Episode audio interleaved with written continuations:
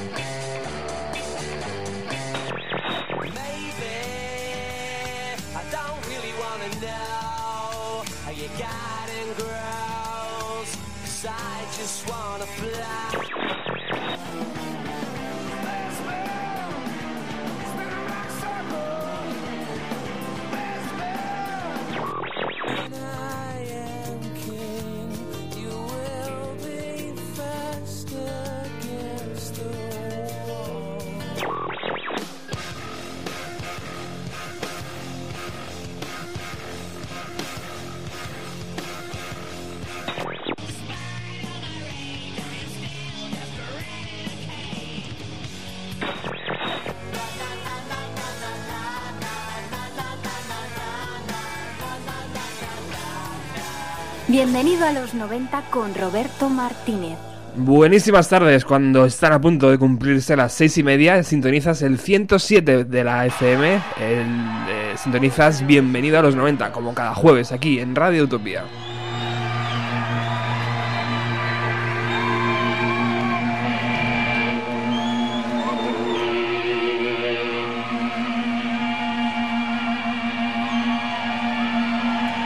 Programa número 103, en el día que Kurt Cobain hubiera cumplido 47 añitos.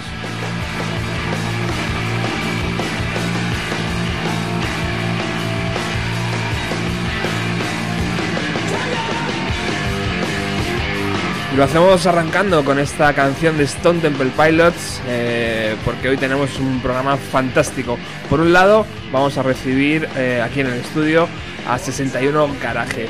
Por otro lado, telefónicamente va a entrar Maika Makoski. Y por otro lado también, por supuesto, espero tener a, telefónicamente, pues no les hemos podido traer aquí al estudio, al grupo madrileño No Dogs.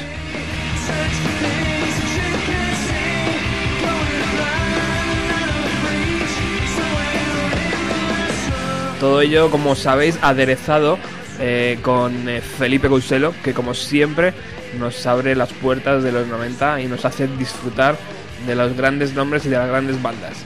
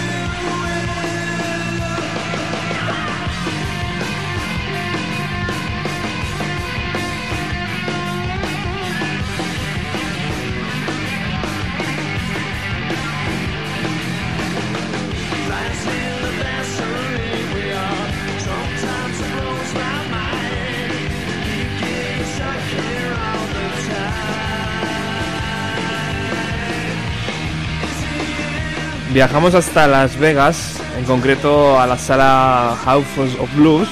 Eh, el día 18 de agosto de 1999 se presentaban los Stone Temple Pilots con Scott Wayland, vocalista mítico de esta banda creada a principios de los años 90.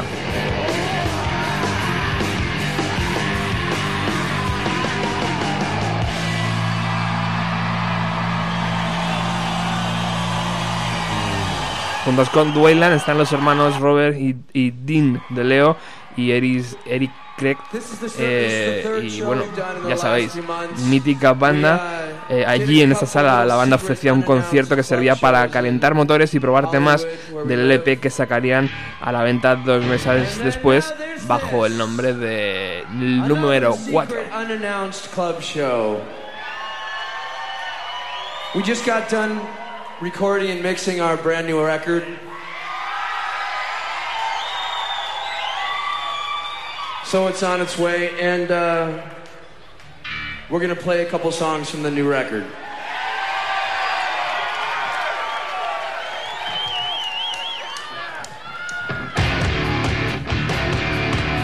Y así lo decía el propio Scott Weiland, presentaba estas par de, este par de nuevas canciones y una de ellas es esta que está sonando de fondo, que estaba por supuesto en SLP.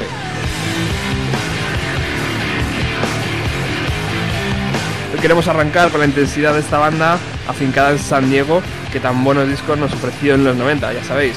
Después, drogas, ruptura, regreso, pero eso ya lo dejamos para otro programa.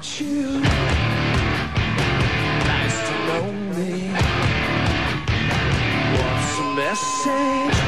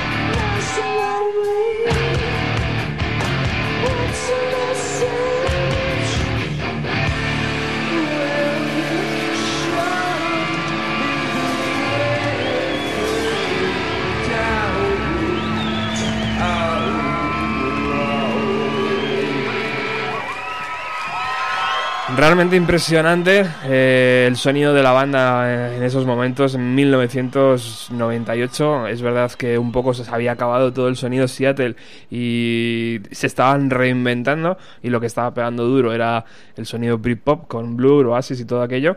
Pero estos chicos, vamos, estaban haciendo canciones verdaderamente potentes y bueno, dedicaremos un programa a ellos porque merece mucho la pena escuchar y ver el desarrollo de esta banda.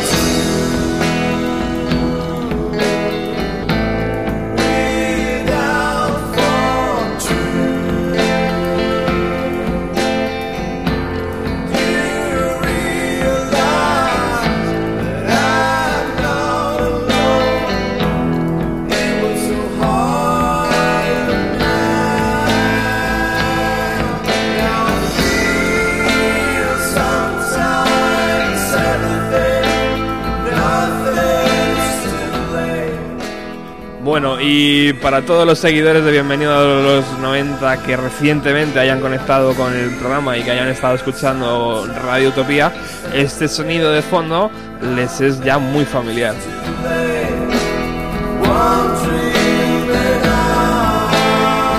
Porque no nos cansamos de hablar de ellos, porque no nos cansamos de ponerlo, porque no nos cansamos de, intentar que vengan aquí al estudio cada vez que pasa algo.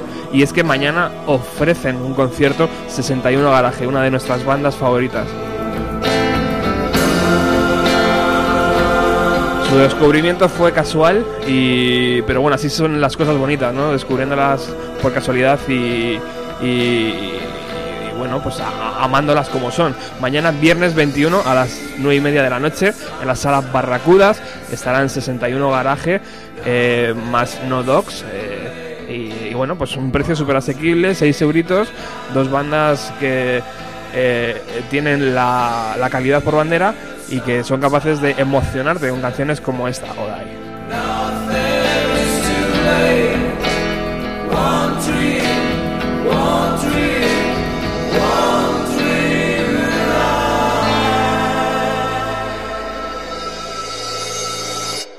Y hoy tenemos la suerte, además de que en el estudio nos acompaña Iván, eh, Vincent. Muy buenas tardes, caballero. Muy buenas tardes. Eh, muchísimas gracias por acercarte hasta los estudios. Eh, Gracias a ti, hombre, gracias a ti por invitarme otra vez. ¿cómo, ¿Cómo se escucha esta canción? Habiéndola grabado ya desde hace un tiempo, ¿cómo la escuchas ahora? Pues fíjate, ahora me ha gustado más de lo que me gustaba ayer. sí, sí, sí. Está bien, está bien. ¿Sí? Sí, ¿Qué recuerdos tienes de aquella grabación? Pues muy bonitos, sobre todo con, con Seki, ¿no? Que no ha podido venir hoy, pero joder. A mí esta canción es que es muy especial, no sé, me... Una amiga mía me dijo que es muy paisajística, ¿no? Que es Ajá. como que la escuchas y ves imágenes, ¿no? Y yo creo que es- no hay nada más bonito que eso, ¿no? Que igual que una letra, ¿no? Si una letra te, te, te representa imágenes, es más fácil darle interpretaciones diferentes, ¿no? Entonces, Cada uno se monta su peli, ahí ¿no? está, Qué claro. guay. Bueno, Iván está aquí porque es un tío súper majo y se ha, venido, se ha venido con su guitarra acústica. Es una pena que no haya podido venir Seki y, y el resto de, de- de- de satélites que giran alrededor de Iván ¿eh? y que van ahí dando forma a este proyecto. Eh, pero lo de mañana tiene muy buena pinta. Muy buena pinta. Cuéntanos un poco. Porque Pues- además tú eres el descubridor de, de, de No Dogs, el, el grupo que va a tocar con vosotros. Eh, y me dijiste algo así como... eh, este es el único grupo que a mí me, me sigue emocionando. Algo así me dijiste. Me dijiste una frase súper Sí, lapidaria y dije, hostias, pues esto lo tengo que escuchar. Es como el grupo que encuentras que dices, hostia, esta es la música que yo querría hacer y no puedo, ¿no? pero, pero sí, y fue la casualidad, porque yo vine al- a, mi loca- al local este de aquí de Alcobendas y Fernán, el guitarrista de No Dogs, es el, es el cuñado de uno de los grupos con el que compartimos local, ¿no? Con el Ujú. batería. Y me lo dijo, me dijo, ¿te va a gustar? Y fue escucharlo y alucinar, ¿no? Y lo bueno del concierto mañana que es era el concierto maldito. O sea, hemos intentado hacer este concierto cuatro o cinco veces y por unas, Guau. por unas cosas u otras, ¿no? Al final no, no salió, ¿no? Y por fin ha salido. Y en la Barracuda, que suena muy bien Qué guay. y muy contentos. Lo único que nosotros empezamos prontito, porque a las diez y media tenemos que terminar. Así que como muy muy tarde, a las 10 menos 10 o por ahí estamos tocando. Es un problema, ¿no? Porque a las 10 normalmente... La gente empieza a llegar. Eso es. Así que tenemos un pequeño problemilla ahí, pero Bueno. bueno, para los que estén, pues... Mañana puntuales, entonces está, todo, ahí joder. A ver si, si de verdad un concierto empieza a la hora que dice. Pues, de verdad, sí. Bueno, eh, vienes acompañado de tu guitarra acústica y eso es una gran noticia para nosotros eh, porque es posible, bueno, es posible no, vamos a hablar ya. eh, hoy va a sonar, eh, van a sonar nuevos temas de algo que estáis empezando a darle forma ahora, ¿no? Cuéntanos un poco eh, dónde está el grupo, dónde está, dónde está el, el proyecto ahora mismo, hacia qué camino os dirigís. Pues mira, eh, estamos en paro. o sea, menos Seki, que, que bueno, Seki ahora está en paro con nosotros un poco porque dice que, que no puede, el chaval está muy ocupado y no puede. Y Robin y yo estamos bastante parados y hemos dicho, pues vamos a dedicarle un poco de tiempo a, a rescatar ideas que teníamos anteriores y vamos a intentar grabarlas. Entonces, nos estamos yendo al local a las 7 de la mañana un montón de días y tenemos unas 20 ideas o por ahí, pero que esto de las grabaciones es muy caprichoso, ¿no? Hay veces que tienes una canción y dices esto va a ser un, un temazo y cuando la grabas no queda no te quedas satisfecho y hay muchas veces que hay ideas que, que no apuntan maneras en un principio pero que luego quedan, quedan muy bien. Así que como la última maqueta que hicimos, que teníamos veintipico ideas y se salvaron ocho, ¿no? Pues Ujú. en esta tenemos otras veintipico y a ver qué pasa. Fue una recopilación de notas de voz de- del móvil, ¿no? Ujú. Que las tienes ahí de ensayos y tal y de repente te ves con tiempo para grabar y dices, oye, Hay que aprovechar. ¿qué puedo grabar? Si tengo tres o cuatro ideas nuevas, pues vamos a ver lo que hemos hecho los últimos tres años, a ver qué podemos rescatar, ¿no?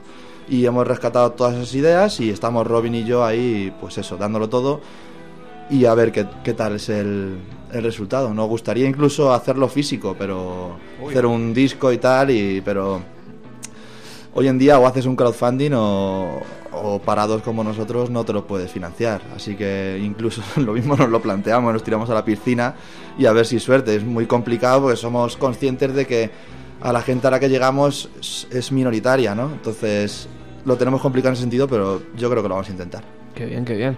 Pues eh, ayer justo estuve viendo por la noche, eh, a ver si soy capaz de acordarme, el que fue cantante de Sandy Drivers. Ajá. eh, ha hecho ahora otro proye- proyecto y iba a editar su segundo LP y ha hecho el crowdfunding. Ajá. Y en 12 horas, tío, se ha sacado 16.000 euros, que era la meta.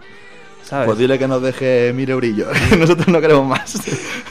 Y el, Hostia, el- pues el tío había puesto 40 días para llegar a los 16.000 euros y en 12 horas ya lo había superado. Madre mía. Wow. Pero claro, la repercusión que tiene Así ese está. hombre, ¿no? Claro que... Bueno, debe ser, ser que es, que es tremendo. A mí el primer LP, la verdad es que no me, no me emocionó. Con, con Sandy Drivers me encantaba, Ujú, pero Sí, estaba muy bien. ahora ya en esta nueva etapa no me, no me llega. Así está la música de todas formas, ¿no, Iván? Está en un momento donde las bandas eh, que arrancan o que, quieren arrancar se las ve muy complicadas a veces, ¿no? Es que es, es tan difícil y que luego tampoco pides tanto, ¿no? Yo, yo por ejemplo, ahora mismo eh, tenemos estos dos conciertos, el de mañana y el 21 de marzo que tocamos en La Palma, y casi preferiría no darlos, porque me apetece más grabar y, y estar en el local y hacer canciones y disfrutar de lo que es al final, ¿no? El, tu satisfacción personal cuando estás en el local y sacas una idea y estás dando saltos tú diciendo, ¡wow! ¡Cómo mola, tío! Que luego cuando la ensayas 250.000 veces y la escuchas y la grabas y la escuchas 200 veces para, para editarla y tal, pierden ese, ese sabor que te deja la primera escucha, ¿no? Es verdad. No sé, me apetece más eso. Entonces, el concierto de La Palma nos estamos planteando que sea el último en una temporada que no sabemos cuán larga va a ser. Así que queremos grabar, queremos queremos intentarlo y sacar un disco y, y a ver qué pasa. A ver si lo podemos sacar también, porque es eso. Pues Dinero para fabricarlo no tenemos ni de coña. o sea, te- y aún así somos unos privilegiados, ¿no? Porque tenemos, tenemos un ordenador decente, tenemos equipo que a lo largo de los años invirtiendo y tal lo hemos podido conseguir, o sea que. Y tenemos tiempo. Eso ahora mismo es súper valioso. Entonces, Sí, señor. a invertirlo y a, y a ver qué pasa. Ojalá se vea materializado, ¿no? Porque al final la maqueta que hicimos para mí es muy especial, pero yo soy un poco fetichista, ¿no? Necesito necesito mi CD, mi cajita, mi libreto. si no, no, no es igual, para mí no es igual. O sea, Hombre, y aparte que el Facebook de, de- del grupo es como muy gráfico, ¿no? Hace unos días subí- subías como un skate con un- unos dibujitos súper chulos, ¿no? Sí, yo es que soy un poco friki. Sí, me gusta mucho garabatear. No tengo ni idea de dibujar, pero garabatear me gusta mucho. Y tenía un patín ahí viejo que estaba a punto de partirse. Me regalaron uno nuevo, lo cambié dije, ¿y qué hago con esto? Dije, pues venga, lo lijé, lo pinté, lo, le hice un dibujillo. Son dibujos que ya tengo en libretos y tal, ¿no? Y dije, vamos a recapitular un poco. Y los puse ahí y ha quedado muy chula. A mí me mola un montón. Queda súper O sea, bonito. sí, sí. Un tío manitas, ¿eh? Aparte de gran músico Bueno. y un tío genial, un tío manitas. Bueno, vamos a disfrutar hoy de un programa diferente. ¿Por qué? Porque eh, le pedí hace unas, hace unas semanas a Iván que, que me dijera, que me diera un listado de sus bandas favoritas y que me diera un listado donde pudiéramos comprender el por qué 61 Garajes suena así. Entonces él me pasó un listado de canciones que yo no sé si hoy va- van a poder sonar todas, eh, pero va a ser muy divertido escuchar cómo un músico eh, te cuenta por qué esta canción eh, fue importante para él o por qué aquel el sonido de guitarra es el que se refleja ahora en sus LPs. Así que va a ser guay, ¿no? Sí, sí, yo esto llevo pensándolo toda mi vida. o sea que, si quieres, otro día me vengo y traigo más. O sea, yo estoy encantado. Pues mira, aquí sabes que eres bien recibido. Sí, sí. Vamos a empezar con una de las canciones que me has puesto de las primeras y quiero incluso que la presentes tú.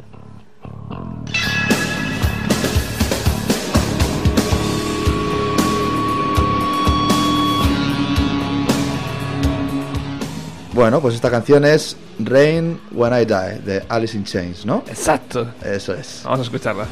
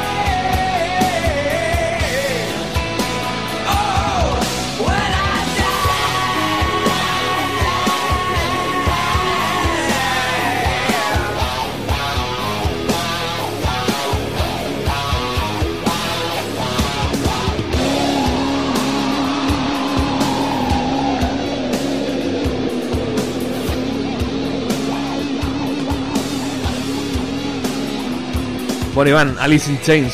El, Alice in Chains. el sonido Seattle, total. Eh, cuéntanos. Pues para mí fue una de mis bandas que decía que era mi banda favorita durante muchos años. La descubrí gracias a- al Pelos, a- con el que estuve tocando, el guitarrista estuve tocando toda la vida. Y a mí me marcó. Además, la primera vez que lo escuché estábamos en la Pedriza ahí pasando la noche, en la Gran Cañada, viendo Madrid de fondo y yo escuché los Alice y dije, hostia, esto es muy grunge. Aunque es muy heavy también, pero, pero la voz es la voz del grunge, ¿no? Para mí. Sí, señor. Y esta canción me, me gusta especialmente porque la pusimos el día que murió, ¿no? Eh, Sta- Stanley, ¿no? ¿Cómo se llama? Stanley. Sí, St- Lionel Stanley. Stanley. Y nos preguntábamos eso, ¿no? Si, si llovía el día que murió, ¿no? Como él decía, ¿no? Dice, llueve el día, lloverá el día que, que muera, ¿no? Ajá. Y joder, qué pena, ¿no? Cuando tienes a un icono ahí, a un mito que todavía vive y muere, ¿no? Y no lo habíamos visto en directo. Luego vinieron con el nuevo cantante a Granada, fuimos a verlos y no fue lo mismo, ¿no? Claro. Pero oye, por lo menos hemos visto a los Alice. Claro. Los hemos sentido, los hemos vivido durante muchos años y para mí, ya te digo, uno de los grupos que más me han marcado en mi vida. Y esta canción, no sé, es como anécdota de cuando murió, ¿no? Cuando se lo encontraron ahí en su apartamento, ¿no? Que una sobredosis también o algo así, ¿no? Gran banda, tío, y grandes músicos, ¿no? Sí, sí, joder, O sea, Jer- Jerry Cantrell, menudo genio. Si le quitas de todo este mejunje, tío, la droga, o sea, si logras quitar la droga de ahí Hmm. y este tío hubiera seguido haciendo canciones, gran banda, tío. Impresionante, O sea, sí. Un sonido denso. Y aún así, eso, con, con, con lo malo que tienen las drogas y lo perjudicado que puedes estar físicamente, el potencial que se acaba Ya cantando, ves. ¿no? Sí, Porque sí, sí. dices, es que le ves en el Unplugged, por ejemplo, garganta, y lo ves y, y dices, está, está muy mal este hombre, pero como canta. No sé, parece que, que le perjudica a todo menos a sus cuerdas vocales, ¿no? Sí, señor. Curioso, pero... Impresionante. Bueno, la primera selección de hoy de Iván, eh, Ujú. 61 Garaje, es Alice in Chains. Y yo no sé si te apetece desenfundar esa guitarra que tienes ahí. Venga. Eh, y porque, claro, aquí ofrecer música en directo en Bienvenido a los 90 se está convirtiendo como en algo ya tan habitual como, como encender eh, la televisión. Cada vez que viene alguien, viene con su guitarra y para mí es un verdadero lujo. Eh, hemos quedado en que ibas a atacar una versión de los 90. Justo Sí. cuando aparece Robin por aquí con su bajo. Hola. Eh, y, y bueno, pues, ¿quieres que sea una sorpresa o la vas a presentar? La voy a presentar, Sí, pero. ¿por qué no de los 90? ¿Cómo que no? Entonces, No, es una canción posiblemente compuesta en los 90. es del 2000. Yo es que, fíjate, busco muchas versiones Vas para tocar límite, aquí vas y límite. veo ahí, miro todos los discos digo 2000, digo, joder, tío. Vale. Pero bueno, es una canción para mí súper especial, es de un grupo que se llama Suna. S-U-N-N-A. Ajá. La canción se llama 7%, es la que cierra el disco One Minute Science, Ajá. que es un, para mí es uno de mis discos favoritos. Es un, es un grupo que a mí, fíjate, me recuerda un poco, está mal comparar y tal, pero me recuerda un poco a No Dogs. O sea, es- Otra vez me estás por descubriendo eso te digo, grupos, porque es ¿eh? un grupazo Otra que vez. tiene de todo en el disco, tiene hasta tiene canciones cañeras in- incluso con un toque un poco industrial, luego canciones con con muchos, muchos muchas cuerdas, violines y demás, Ajá. y luego cerrando tiene esta canción en acústico que se llama 7% y que es una de las versiones que, que mejor puedo tocar porque hay veces que intentas hacer versiones que cuando las tocas dices, oye, es que no estás dando la talla. Y esta, pues a mí, no sé, me, me sigue poniendo los pelos de punta cuando la toco. Venga, pues Así vamos que- allá, vamos a escuchar esa versión y ahora seguimos con la selección que ha hecho Iván.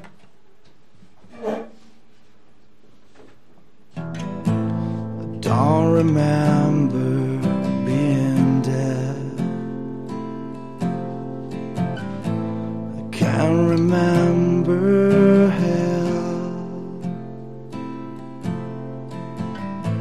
I don't remember heaven as well, but familiar smell.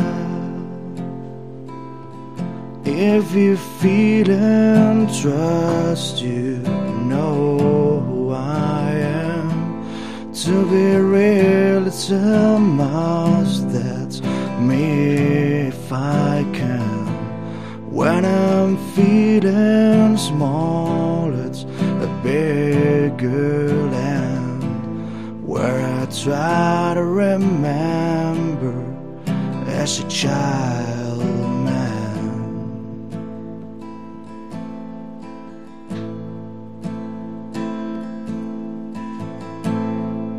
Candace is way by in the breeze will let others die. Then with this we go and buy the things we like. If you feel and trust, you to be real, it's a must. That's me if I can. When I'm feeling small, it's a bigger land where I try to remember as a child man. Yes, I try to remember as a child.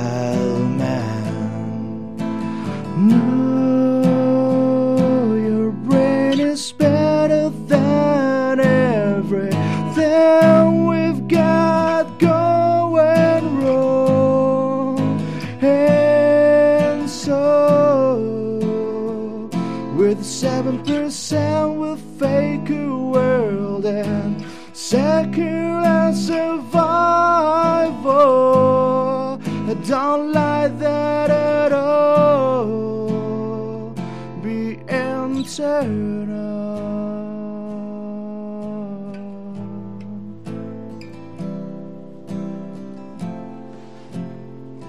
Be eternal.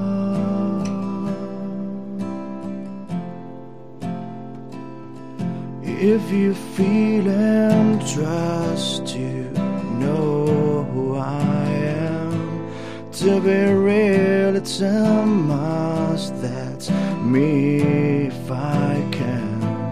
When I'm feeling small, it's a bigger land where I try to remember as a child, man. Yeah, I try to remember as a child, man. Yes, I try to remember as a child man trying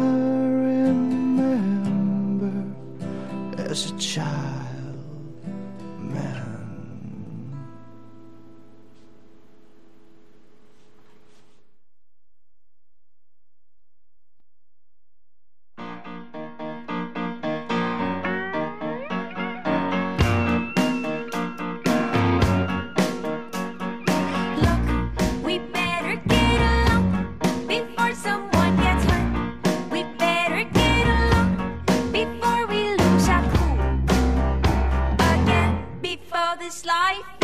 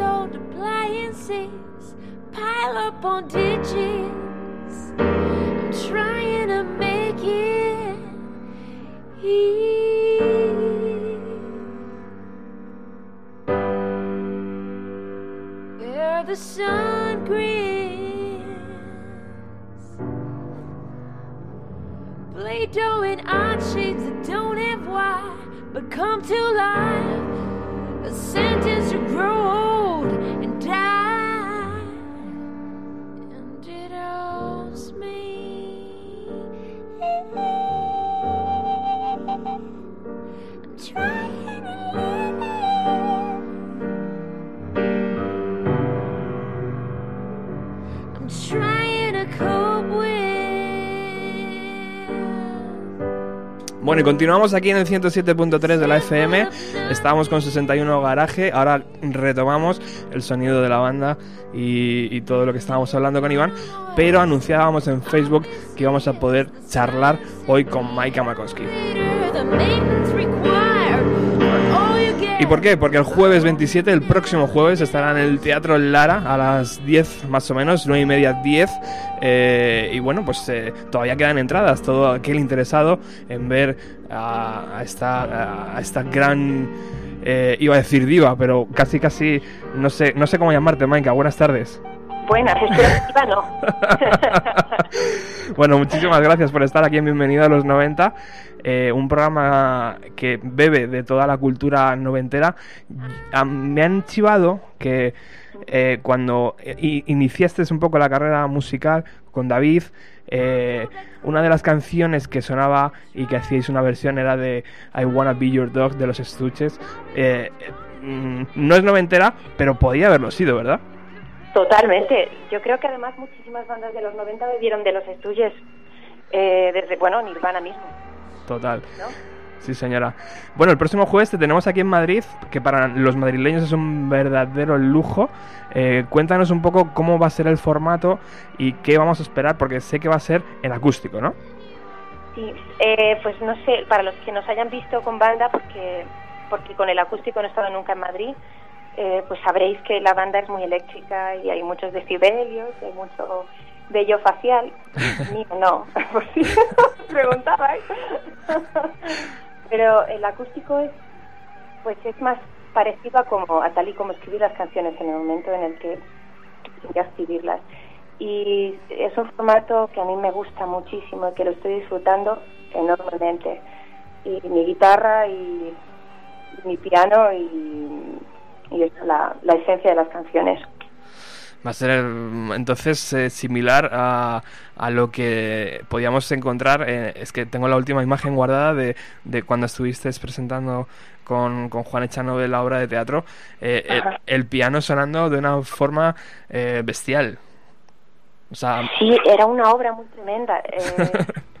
¿Verdad que sí? ¿La viste entonces? Sí, sí, tuve, tuve la, la suerte de verla en, en Vitoria, creo que fue. Tuve, me fui hasta Vitoria, Uh, fíjate. Joder, qué teatro más bonito.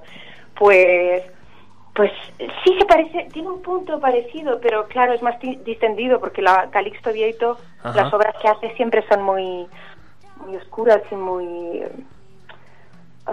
introspectivas y, y aquella en especial pues era muy, muy fantasmal, rodeada de niebla, con esas luces tan frías, con los, te- los textos tremendos de Edgar Allan Poe. Y con Juan, ¿eh? Eh, y con Juan Echanove, el grandísimo. Madre mía. Eh, Maika, una de las preguntas que más nos han hecho de- en, el, en el blog del programa es ¿qué pasa con el disco en directo? Porque al parecer había una información o una idea inicial de sacar un LP en directo. Pues estamos en ello. Yo, yo espero que salga el mes que viene o en abril como muy tarde. Va a ser un vinilo bien pesadito y, y va a salir, va a salir. Va a salir. Bueno, buenas noticias entonces. Y, y por último, las grabaciones, las grabaciones de nuevas canciones, eh, ¿estáis en ello? ¿Vais a vais a poneros ya cuando terminen esta pequeña gira que, vas- que estás haciendo? Sí, de hecho es ya casi, creo que ya tengo el disco. Oh. Eh, es difícil.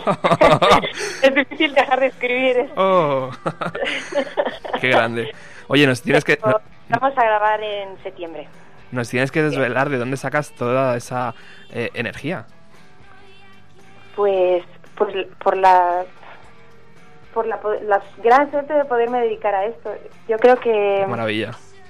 Sí, que quizás sería más difícil, ¿no? Si estuviera teniendo un trabajo de 9 a 5, pero pero al dedicarme solo a esto, pues puedo puedo echarle horas y puedo pues dedicarme a soñar que que es la es, es el gran privilegio de esta profesión que a, a casi todo el mundo le dicen que le dicen que deje de soñar y, y a nosotros los artistas pues nos eh, Qué maravilla. nos Bueno, el día... Perdona, el día eh, mañana estarás en Bilbao, el sábado en San Sebastián, el jueves en- eh, aquí en Madrid, en el Teatro Lara, y el 28 eh, de eh, febrero estarás en Valencia. Eh, quiero que te despidas diciéndonos, contando a, a- a- a la parroquia de Bienvenida a los 90, cuál es tu canción favorita de los 90, ya que estamos en un programa noventero. ¡Wow! Esta me tendrías que haber avisado antes. Hay muchísimas. La, A ver. la primera que te venga. La primera que me venga. Joder, es que las primeras que me vienen eh, no son precisamente mm, mis preferidas. Vamos a ver. Um, No vale decir tópico. Hear About Love de, de Soundgarden. Perfecto. Pues Maika, muchísimas gracias. Te esperamos el- con, con- con impaciencia el próximo jueves 27 en el Teatro Lara, a eso de las 9 y media. Y deseamos eh, pues eh, mucho éxito, desde luego, y muchas ganas de tener ese disco en directo. Que, por cierto, ahora que estoy recordando, también me fui hasta Segovia para verte en, en tus últimos directos allí con la banda y creo que el poco pelo que, que, que tengo lo perdí, ¿sabes? Porque fue, fue de una intensidad aquel concierto tan brutal y tan bonito que, que- que lo guardo con un grandísimo recuerdo. Pues no sabes lo que me, que me gusta oír eso. Qué bien. Qué bien. Bueno, Maika, un, un besazo y nos vemos el próximo jueves. Otro beso. Y Hasta- hasta pronto. Hasta pronto, muchas gracias. Chao.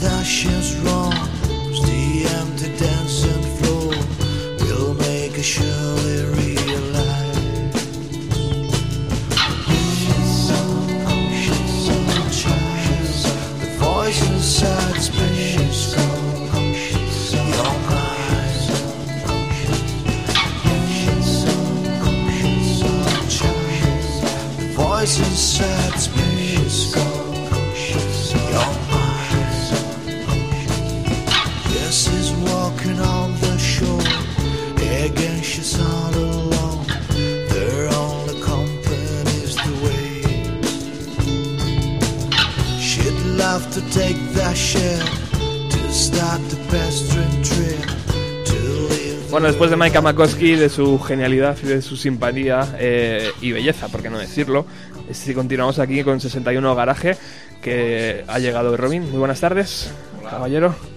Mu- Muchas gracias por venir. Co- coge un micro de esos que tienes para... Este, por ejemplo. Hola. Hola. ¿Me oye ya? sí. Bajista. Bueno, se intenta. Me gusta mucho todo lo que pones en Facebook relacionado con los bajistas. Sí. Sí, me gusta, me gusta.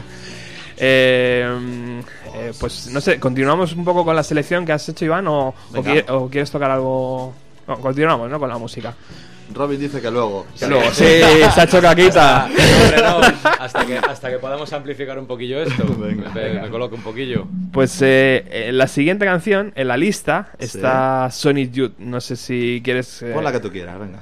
La que tú quieras. De las que te he puesto, la que, la que más te gusta a ti. Pues vamos. Así de fácil me lo pone este chico. Sonic Youth, eh, responsables mucho del sonido noventero, ¿no? También, Sí. por influencia y Y porque... además, la originalidad hecha grupo, ¿no? Para mí, vamos. la- esa. No sé, esas afinaciones, esa- esas armonías. qué difícil me resulta pensar en ellas simplemente. Entonces, para mí fue un mundo nuevo. Tres guitarras, ¿no? Cuatro a veces, yo que Sí, sé, una sí, bestialidad. sí. Y no sé, es un, yo creo que es un, un grupo a lo mejor duro para, para gente que no, que no escucha mucha música, ¿no? O que, o que no tiene una inquietud musical como podamos tener nosotros, ¿no? Pero, pero en el momento en el que lo coges y, y lo asimilas, te marca, ¿no? A mí, además, los eh, Sonic Youth y Dinosaur Jr., ¿no? Son dos grupos que los, que los conocí a la vez, ¿no? Y no, no tienen mucho que ver, aunque tienen algo, pero, pero para mí es como algo junto, ¿no? Algo unido. Entonces, aunque no haya puesto ninguna canción de Dinosaur Jr. en, en Bueno, la para- lista. para la próxima. Sí, sí, claro. Es que también. Tú fíjate, y eso que son 15 canciones, ¿no? Pero qué, qué difícil. Muy difícil, Dificilísimo. muy difícil. Entonces he intentado buscar de los discos que más me han marcado, ¿no? Y decir, venga, pues una canción de cada disco, que ya es complicado, y aún así elegir los discos también es súper difícil, ¿no? ¿Cómo descubriste a Sonic Youth? ¿Te acuerdas?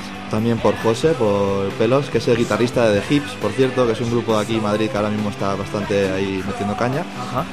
Y es que, pues eso, el Pelos y el Seki han sido mis mayores influencias musicales, ¿no? Mi hermano también, lo que pasa es que mi hermano era más electrónica y tal, y Depeche Mode, U2, ¿no? Algo un poco más asimilable, ¿no? Sin embargo, en cuanto conocí a, a David, a un amigo de mi hermano también, y al, al Pelos, al Seki, me abrieron un universo sonoro que yo no sabía que existía, ¿no? Yo creía que existían cuatro o cinco grupos y que va, había millones por ahí, ¿no? Y en el momento en el que lo descubres dices, madre mía, Qué maravilla. vamos a navegar, ¿no? Vamos a escuchar a Sonic Youth. Another lover's day, another cracked up night.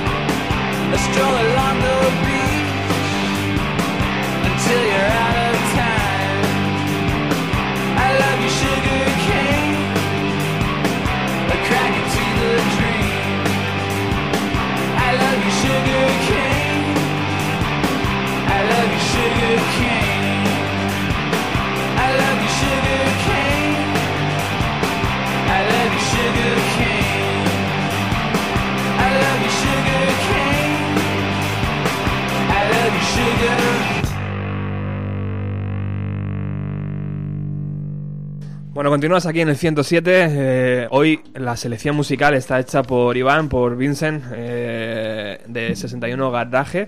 Y bueno, escuchábamos a Sonic Youth, la banda de, de Nueva York, eh, con la- la- los culpables de mucho del, mucho del sonido noventero que, que hemos vivido. Eh, sigue sonando de fondo la, la selección de Iván. Temazo. Temazo, es verdad, que van a sacar disco ahora, ¿no? Por ¿Ah, sí? cierto. ¿no? no sabía nada. Bueno, no sé, no estoy muy seguro.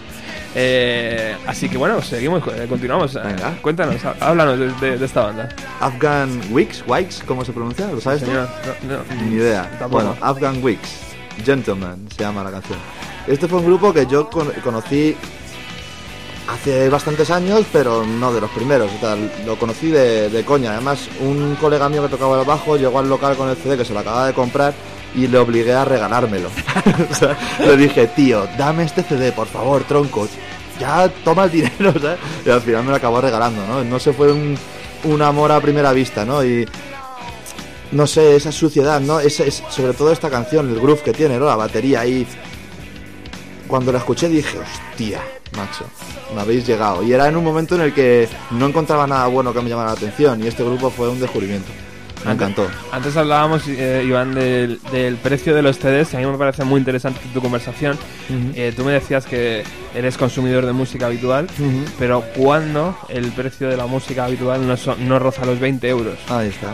Eh, me parecía muy interesante y me gustaría que lo, que lo contaras, ¿no? Un poco aquí, el- que no puede costar lo mismo el, el nuevo de Pearl Jam que, que el nuevo de una... Sí, yo he visto casos, ¿no? Casos de grupos que están en discográficas independientes, entre comillas, ¿no? Underground, ¿no? Que está muy de moda y mola mucho decirlo, ¿no? Que somos underground. Queda guay. Y luego te encuentras grupos, no te voy a decir como yo, porque no, porque no creo que estemos a la altura de sacar un disco que se pueda vender por ahí, pero sí grupos con los que hemos tocado incluso, que te encuentras que su disco vale igual que el disco de uno de tus grupos favoritos. Entonces, no puedo entender cómo no lo sé, es que es, es, es mucho más fácil y sería incluso más inteligente el vender muchísimas copias a un precio de, a lo mejor te voy a, yo voy a, soñar y te voy a decir 5 euros, ¿no? Pero, pero venderías muchísimas más copias que, que poniéndola a 18, 19, 20 euros, ¿no? Que, no sé, que ahora mismo yo estoy en paro y aún así sigo viendo un CD por 4 euros que me gusta y no lo tengo y lo compro o lo compro y lo regalo. Lo y lo regalas. Pero vamos, que es muy triste pasar con todo, es lo que hablábamos antes, el cine, ¿no? Hacer la semana del cine, se colapsan los cines porque las entradas están a 3 euros. El IVA no lo suben al 21% y nadie consume cultura. Entonces, ¿qué prefieres tener? ¿10 partidas y robar a esas 10 personas? ¿O tener miles, cientos de miles de partidas asequibles y que la gente es que al final es un negocio para ti. Si es que, no lo sé, es lo que te decía a ti, a lo mejor yo estoy crecido y lo digo y tal, pero si a mí ahora mismo alguien me planteara una opción de, de grabar un disco, pertenecer a una discográfica y tal, y, y mi disco vale 18 euros, yo lo siento mucho, pero me quedo en el local y, disfruto con mis amigos en el local. No, no podría colar con algo así. O sea, yo creo que tienes que hacerlo fácil a la gente, ¿no? Si quieres que consuman, hazlo fácil. Es como también las entradas de los conciertos. Por ejemplo, nosotros en el Café La Palma el 21 de marzo hemos puesto la entrada a 5 euros con consumición anticipada, ¿no? Entonces es... Fomentar un poco, ¿no? Claro, empatía con el público, ¿no? O sea, yo sí, yo soy público también de conciertos, entonces o, o me haces un concierto atractivo con una entrada atractiva o, o me da plantear ir. Mm. Entonces es una pena, ¿no? El, el que, que, que se juegue tanto con, con el sueño de la gente al final, ¿no? Porque tú quieres grabar un disco y que la gente lo compre y no atracarlas, porque es que al final es que las estás atracando. También es que el negocio de la música entre todos eh, lo están matando, ¿no? Porque muchas veces vas a ver a un grupo que está empezando o que ha grabado un pe- una pequeña maqueta y a lo mejor te pide 6 euros, tío, por la maqueta. Y tú dices, joder, pues eh, a lo mejor es demasiado, ¿no? 6 euros para una maqueta. Sí, depende, depende qué maqueta, claro. Claro. Ahí está. Nosotros, por ejemplo, lo que queremos hacer ahora, estábamos pensando en. Yo, fíjate, a mí me encantaría poder regalarla. Pero es que como no la podemos fabricar, también es eso. Yo la, regalo, pero claro, cuando hago un CD de verbatim, ¿no? Perdón por la publi, pero un CD que lo copias y se lo regalas a tu hermano y le dices, oye, mira, toma, mi maqueta, ¿no? Pero Incluso cuando hice la primera maqueta, la de los tres temas, esta hice a mano, compré en los chinos 200 cajas de DVD, hice 200 copias de una portada que hice a mano también y lo regalé, ¿no? Pero Vaya curro, tío.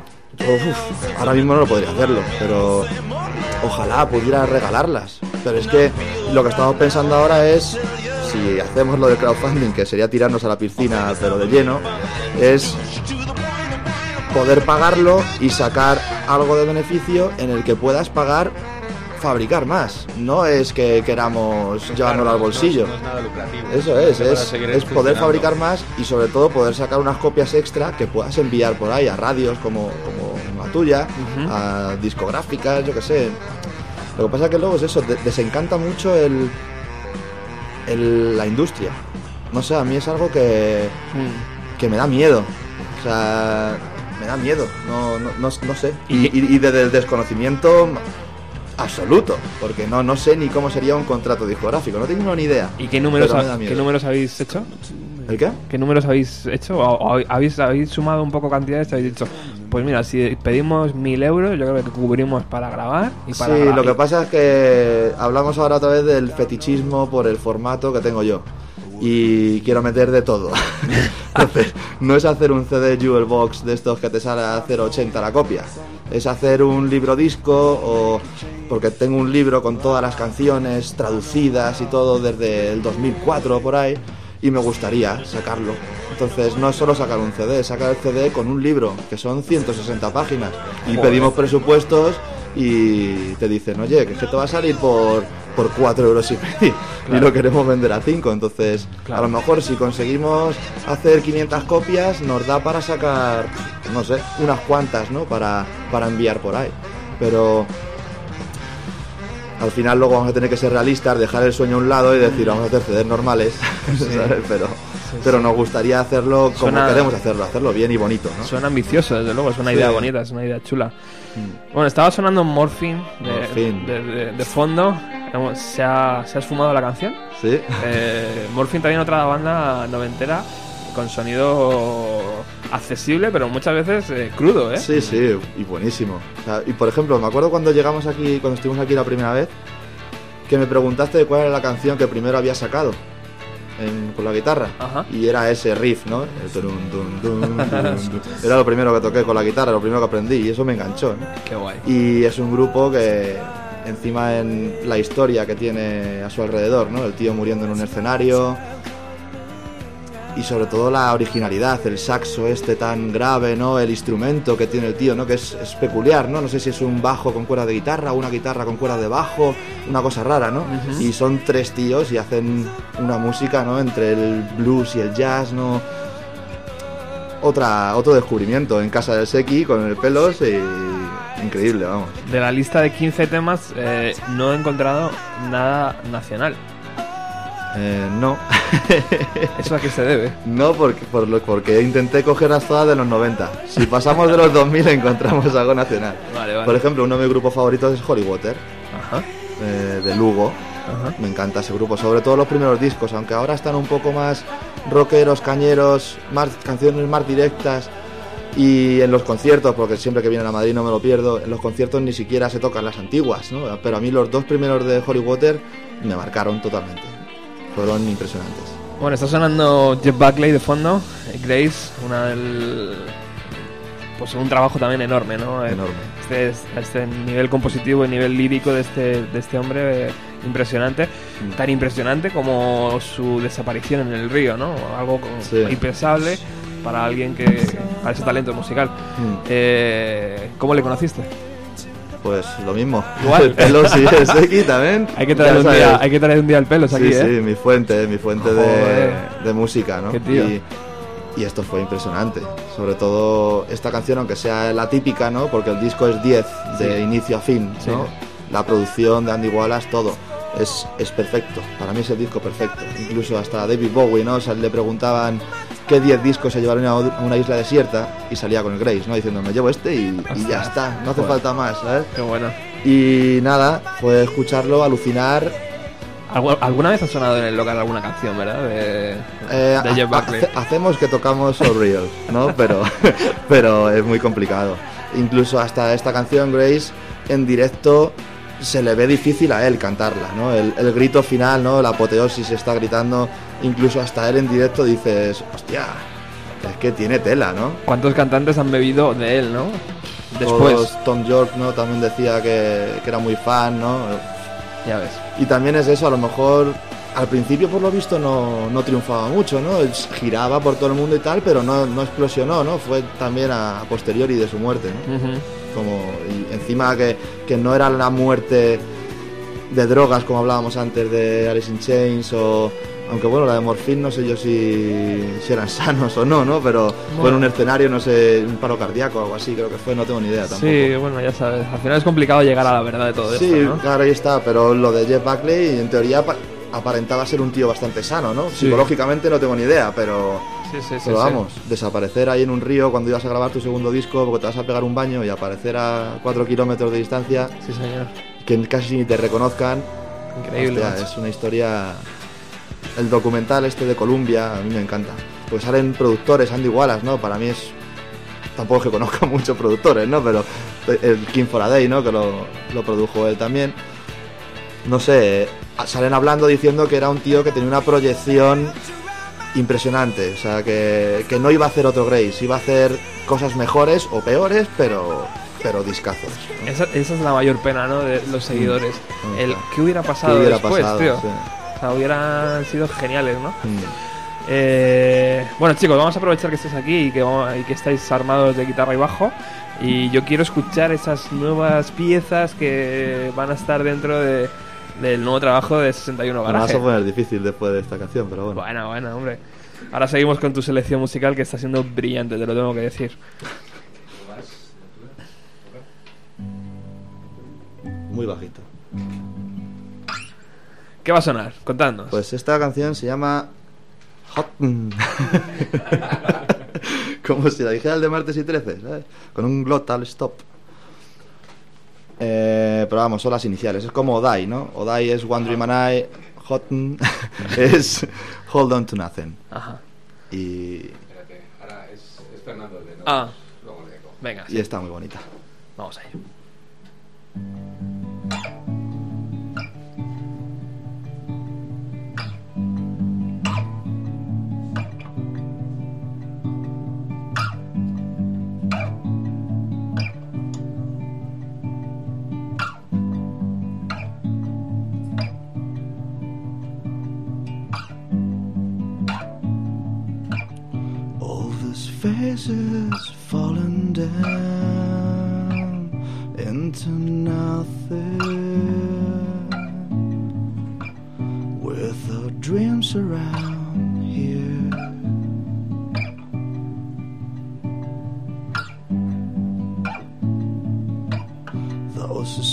Spaces to be explored in those mountains.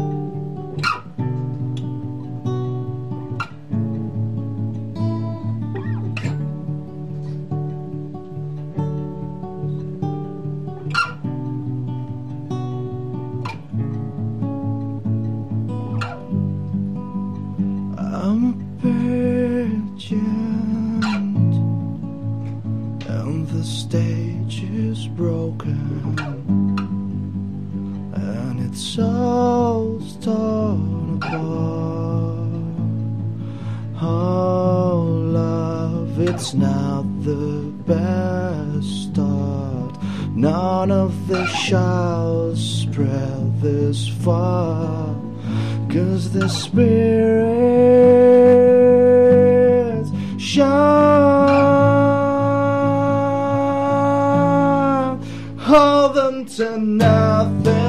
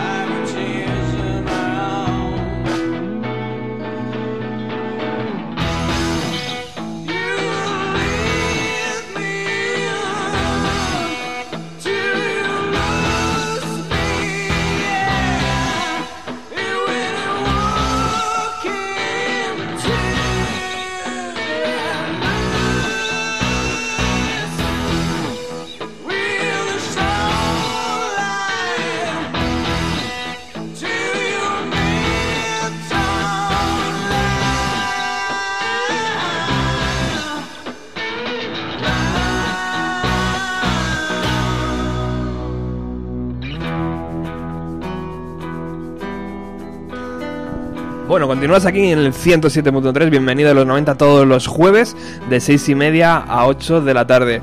Eh, Iván, acércate por favor ahí al micro. ¿Qué pasó? Eh, ¿Qué pasó? ¿Qué pasó? ¿Qué pasó? ¿Quién te descubrió esta banda? ¿Lo descubriste a través de quién? ¿Me has dicho antes? De Juanra, que De es, el, cuñado de, de Fernando, que es con quien vas a hablar, de Fernán. Ajá. Y me dijo, te va a gustar este grupo, pero no sabía que me iba a encantar. O sea, para mí es uno de mis grupos favoritos Y- de hoy y de siempre. Y cuando escuchaste esta canción, ¿qué, qué pasó por tu cabeza? Eh, qué producción, qué, qué sonido, ¿no? Y qué, Estos, animales. estos no son de aquí, ¿no? Lo primero que piensas. Qué animales, estos no sí, son sí, de aquí. totalmente. O sea, sobre todo yo lo que destaco, aparte de todo, ¿no? Las guitarras, todo. Pero es la credibilidad de, de Dani al cantar. O sea, es lo que dices tú, dices, este no es de aquí. Esto no es de aquí. bueno, pues tenemos la suerte de que están al otro lado del teléfono. Muy buenas tardes, chicos. Hola, buenas tardes. Hola, eh, Nacho, ¿verdad? Sí, Hola, ¿qué tal? Eh, pues eh, mira, estamos aquí con, con el 61 Garaje, creo que te suena el nombre de algo. pues sí, sí, me suena un poquito. Estamos haciendo promoción del concierto mañana a la- en, la- en las salas Barracudas. Eh, espero que siga en pie todo. Pues sí. Sí, ¿verdad? Eh, la, la verdad es que cuando hemos llegado al, al local y hemos visto aquí la, la movida que se había montado con, el- con- con- con las aguas del Nilo separándose, eh, pues, eh, nos hemos venido abajo un poco y, pensábamos que teníamos que suspender, pero bueno, nos vamos a apañar con cosas que nos presten los colegas y, y Si lo vamos a necesitáis algo, pedid Lo- por esa boquita y lo que podamos esté en nuestra mano, ahí lo tenéis. ¿eh? Claro, claro, claro, eh, ha- hablaremos, hablaremos. Eso es. Qué susto. Pues nada, eh, que nada, que pues estamos aquí eh, ya pues recogiendo recogiendo todo el equipo y separando las cosas que nos vamos a llevar para el grupo y, y, y viendo qué es lo que tenemos que pedir prestado. Y en esas estamos, o sea que esto sale adelante, además va a salir increíble. Bueno, me decía antes Iván que era un poco el concierto maldito, ¿no? Porque no, no lograbais tocar las dos bandas. Pues sí, tío, no, con unas ganas que te cagas, porque toda la admiración que acabo yo de percibir en, las palabras de Iván eh, eh, eh, es, recíproca, ¿no? La verdad es que nosotros también admiramos muchísimo su trabajo y nos parece que es un tío increíble, es un músico increíble. Y, y- y muchísimas ganas de tocar juntos y, y hemos estado como mucho tiempo invirtiendo toda la energía en la, en la serie, ¿no? En Dogstown y por donde, en donde por cierto también participa Iván, no sé si lo habéis comentado. Y, y- y bueno, pues pues hemos decidido volver a los escenarios y, y- y el primer concierto estaba claro que tenía que ser con él. Entonces, bueno, pues muy muy contentos Oye, en ese sentido. Oye, Nacho, ¿en qué momentos es- está, está la banda ahora mismo? ¿Vais a, a grabar algo o vais a dedicar a dar conciertos de momento? Bueno, pues mira, en, en este momento estamos grabando, eh, estamos grabando lo que va a ser el segundo disco. Wow. Eh, eh, pues tenemos, estamos en mitad de la producción, pero nos apetecía ya mucho tocar, o sea, queríamos salir un poco del, del local y del estudio. Y, y bueno, y Dogstown, pues está, el tercer capítulo también está a punto de terminarse y, y de salir a la luz. Entonces no sé cuánto nos va a retrasar esto, porque la verdad el, el local es nuestro cuartel general, aquí hacemos casi todo. Entonces, bueno, pues nada, eh, la gente de los locales de, de- de City Rock Music se estaba portando de puta madre. Santi y Monse nos están, ahora mismo nos acaban de, de preparar otro local que tenían vacío para nosotros y, bueno, pues estamos ahí intentando reponernos del susto y, y reponernos de la avería. Bueno, pues te dejamos ya tranquilos. Simplemente eh, eh, invitarte, invitaros a todos a que cuando ese segundo LP está, esté ya eh, preparado, os paséis por aquí y nos lo presentéis. Pues claro que sí, encantado de la vida. Bueno, pues nos vemos mañana. Sala Barracudas, eh, eh, 61 Garaje y no, y no Docs. Muchas, muchísimas gracias a- por estar aquí. A vosotros, a vosotros. Iván, te veo mañana, tío. Venga, mañana nos vemos, un abrazo. Hasta luego. Hasta luego. Go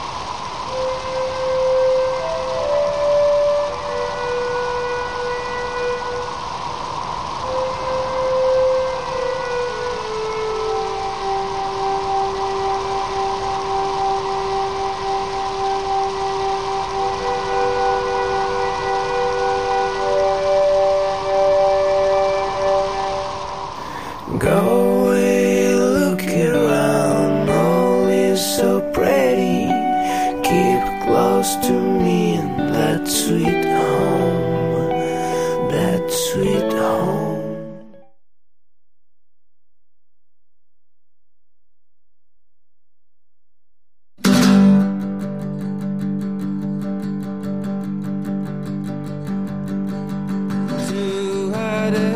Bueno, ahora mismo continuamos con 61 Garaje que están aquí preparando lo que va a ser la segunda canción que va a sonar en directo y todavía nos va a dar tiempo a escuchar eh, alguna de las canciones que ha seleccionado Iván eh, para explicar un poco el sonido de la banda y explicar un poco de dónde vienen sus ganas de tocar.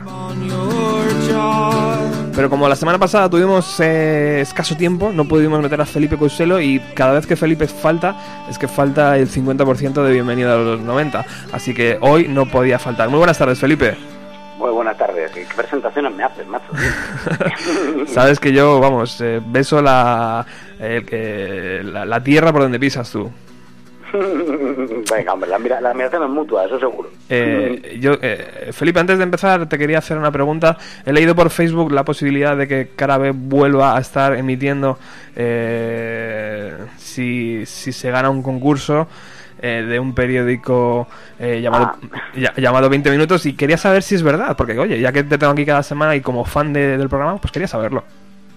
Hombre, yo por mi parte te diría que no en el sentido de que yo no, no sé nada, no, no he puesto nada en, en el Facebook de, de Carabé, porque hace ya muchos meses que, que el proyecto está bastante descartado y por lo tanto no tengo ni, ni idea de, de qué significa eso, si te soy sincero. No, no sé. Vale, con eso se queda todo claro, creo.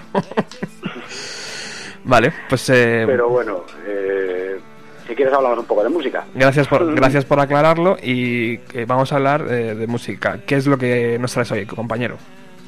Pues mira, hoy quería traer un poquitín de una banda que a mí particularmente me gusta mucho porque conjuga muy bien la música, la música de raíces ahí en Estados Unidos eh, con los aspectos más positivos del pop. Quería hablar un poquito de los Jayhawks, que, es una de esas bandas que a lo mejor aquí nos han pasado más desapercibidas, sobre todo por la época en la que tuvieron sus mejores discos, que se llevaban igual otras cosas, y, que siempre merece que, le- que los escatemos un poquito. Son una banda de Minneapolis que nació en los 80, eh, a mediados de la década, y nace por... Mira, hoy la musiquilla de Two Headed Boy está muy bien porque nace por la unión de dos cabezas pensantes, cada uno con sus cosas. Uno más eh, country folk, el otro un poquito más pop, aunque también un músico de raíces. Por un lado, el primero de ellos, Mark Olson, y por el otro, Gary Luris. Eh, los dos guitarristas, los dos vocalistas, y van a marcar así una de las líneas de identidad de los Jayhawks. Eh, armonías vocales preciosas, conjugadas con un sentido de la melodía eh, como tenían solo bandas de las escogidas y unas poquitas de cada década. Así de, así de bruto me voy a poner, de absoluto. La banda eh, en los 80 sacó dos, dos eh, discos eh, con un público un poco más minoritario y en sellos más pequeños y sonaban netamente a, raíz. Recordaban mucho, por ejemplo, a los Lubin Brothers, que es una, una formación de country que tiene ya bastantes, bastantes añitos y que aquí pues, se reproducía un poco, pero siempre dentro del contexto de la música de raíces de los 80.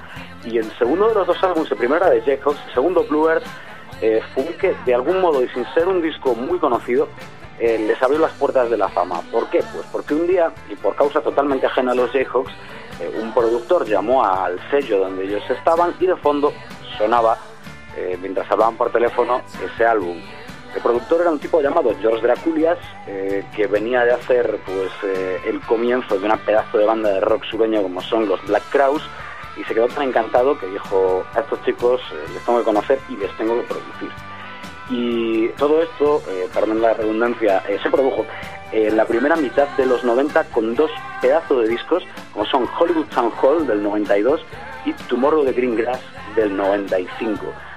Son dos discos para mí impresionantes en los que vamos a encontrar una música muy a contracorriente, ¿no? de, lo que nos traía o lo que entendemos casi siempre por música americana de los 90.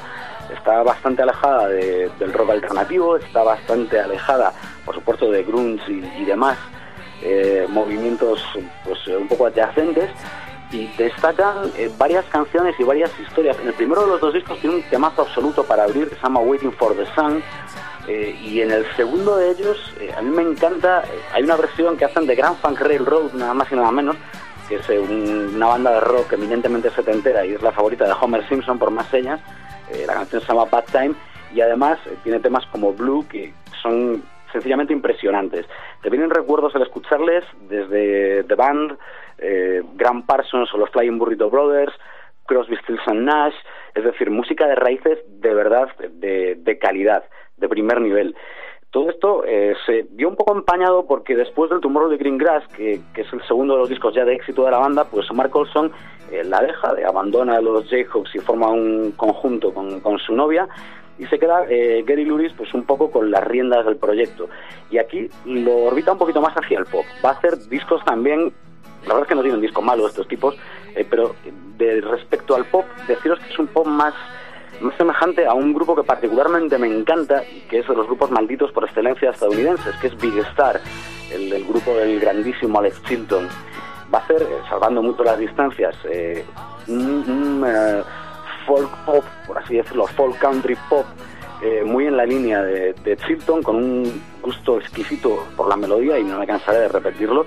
Y es la fórmula que va a seguir repitiendo un poco Gary Lurie hasta estos últimos años, en, torno a 2008, se vuelven ya a juntar, pasan por los festivales, por, muchos festivales incluso aquí en España, como el, el Primavera o la Azquena. Y, y hasta entonces eh, hemos tenido una última entrega que se llama Mockingbird Time del 2011, que de verdad que es igual de recomendable eh, que, que el resto de sus obras. Bien es cierto que han ido derivando un poquito hacia algo más, entre comillas, y sin que sea peyorativo, comercial. Y salvando mucho las distancias, es algo que le puede pasar a una banda de un poco folk más indie, o de música raíces indie, como son los Decemberists, que cuando llegan a The King is Dead, que tiene un par de añitos, sí que es una música igualmente exquisita como en sus discos anteriores, pero también comercial. Yo en cualquier caso, Roberto, eh, esta banda la recomiendo cualquier día de la semana.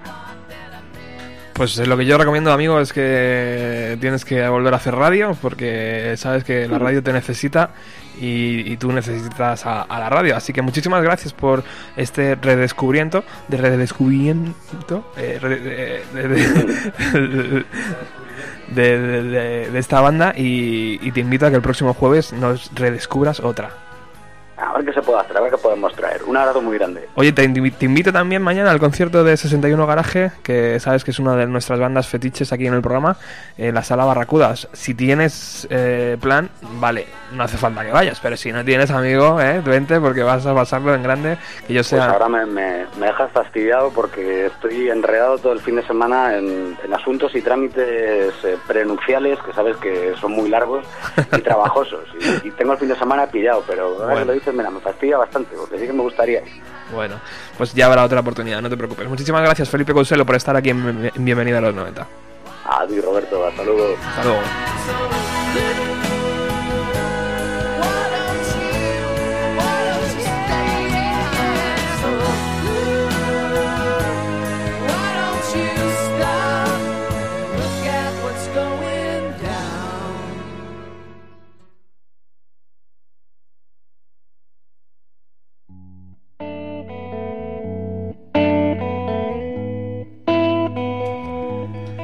Y bueno, vamos a aprovechar los últimos minutos, los últimos 10 minutos que nos queda de, de programa para seguir escuchando la selección que ha hecho hoy Iván de 61 Garaje. Y, y fíjate lo que suena. Señor nombre Eddie, mejor, ¿no? Señor Eddie Vedder. Señor Eddie Vedder. Esta canción en el concierto del Palacio de Deportes, que ha sido la única vez que pude verlos, empezó con esta canción, ¿no? Y dijo tres palabras, apartó el micrófono y todo el Palacio de Deportes cantándolo, ¿no?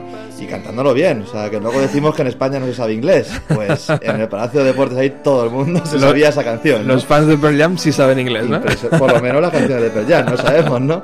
O unas cuantas de ellas, sí. Qué maravilla- Vamos, qué impresionante. Un concierto con, con un nivel de karaoke impresionante. Otra banda que marcó a muchos jóvenes, entre ellos tú, ¿no? En los 90. Sí.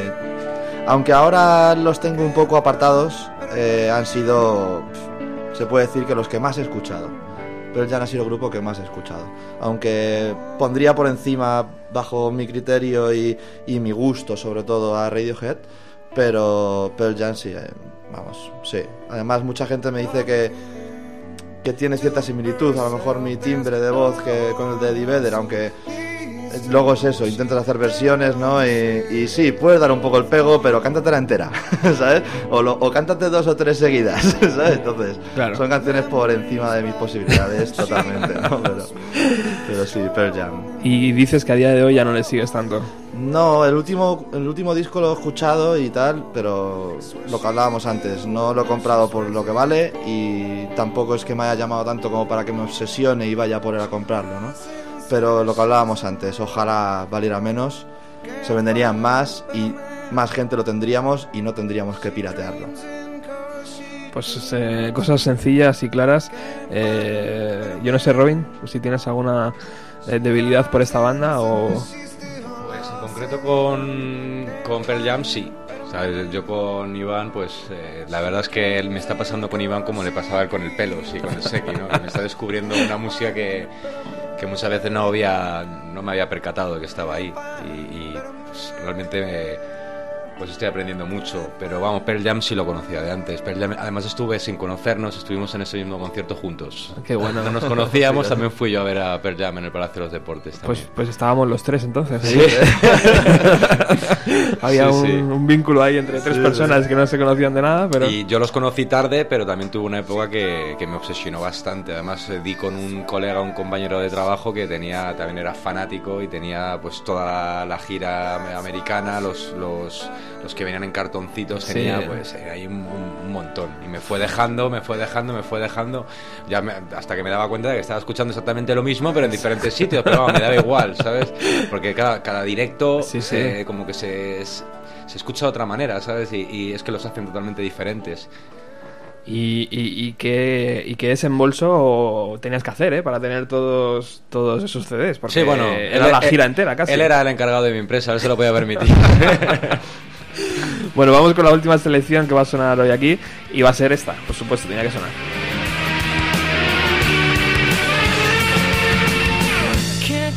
Estos británicos de repente se colaron en la escena musical americana y casi vendían más discos en Estados Unidos que en Inglaterra. Fíjate. Radiohead, eh, con su segundo LP, bueno, con su primer LP ya con Creep, eh, petaron, con su segundo LP dieron un golpe en la mesa, ¿no? Y dijeron, "Ujú, somos una banda de Sí. verdad, no de una sola canción. Sí, incluso con el EP que sacaron entre medias, con el My Iron Lang, ¿no? Fue como un... porque les estaban tachando un poco de un One Hit Wonder, ¿no? Con, el- con la canción de Creep. Sí. Y dijeron, ¿cómo? Y sacaron un EP antes del The Bends con My Iron Lang, ¿no? Sí, sí. Que es un temazo increíble. Sí, y sí, luego sí. sacaron el The Bends, que para mí...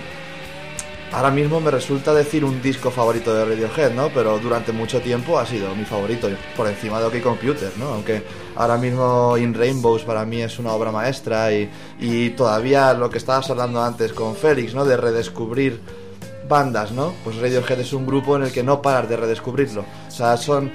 Por ejemplo, a mí siempre me han costado un poquito, pero cuando los he cogido me he enamorado, ¿no? Entonces, es como que ellos, su cerebro va por delante del mío años y años y años y todavía sigues cogiendo discos y descubriendo canciones nuevas que antes han pasado por encima. Incluso Sí. esta de Just es una canción que que siempre me ha gustado, pero al cabo de los años me ha ido gustando más y más y más y más y además decían como anécdota que era que fue una competición, ¿no? Entre Johnny Greenwood y, y Tom York a ver quién hacía más acordes en la canción, ¿no?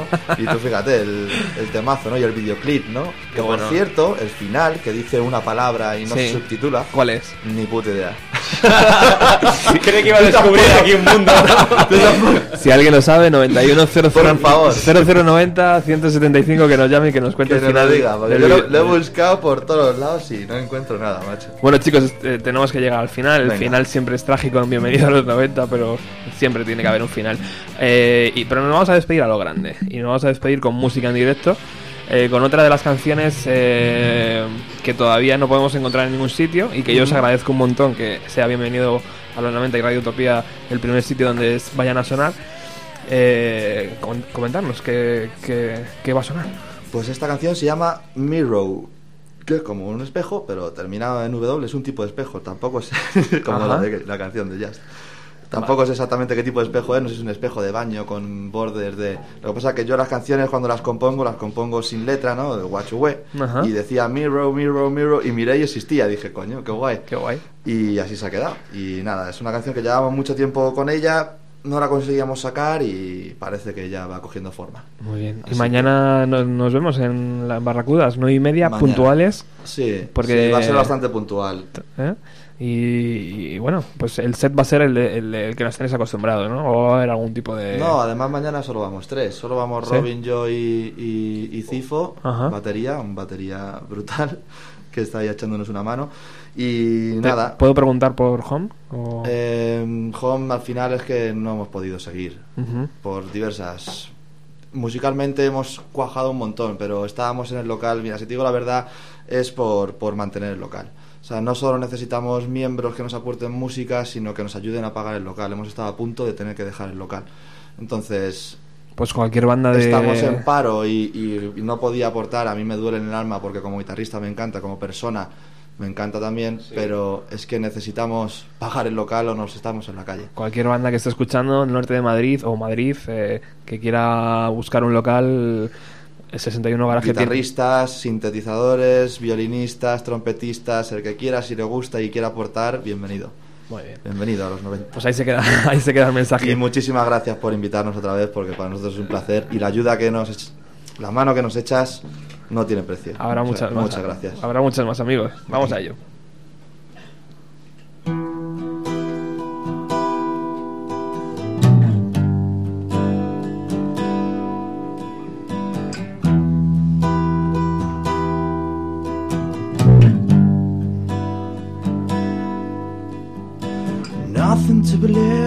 This town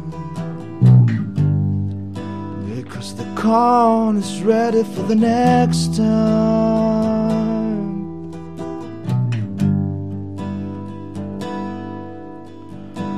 Love to be found, but in this world, the love will be the next time.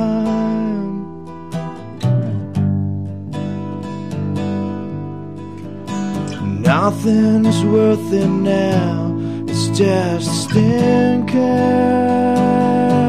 But not this time, the words are not a stigma. You stare at the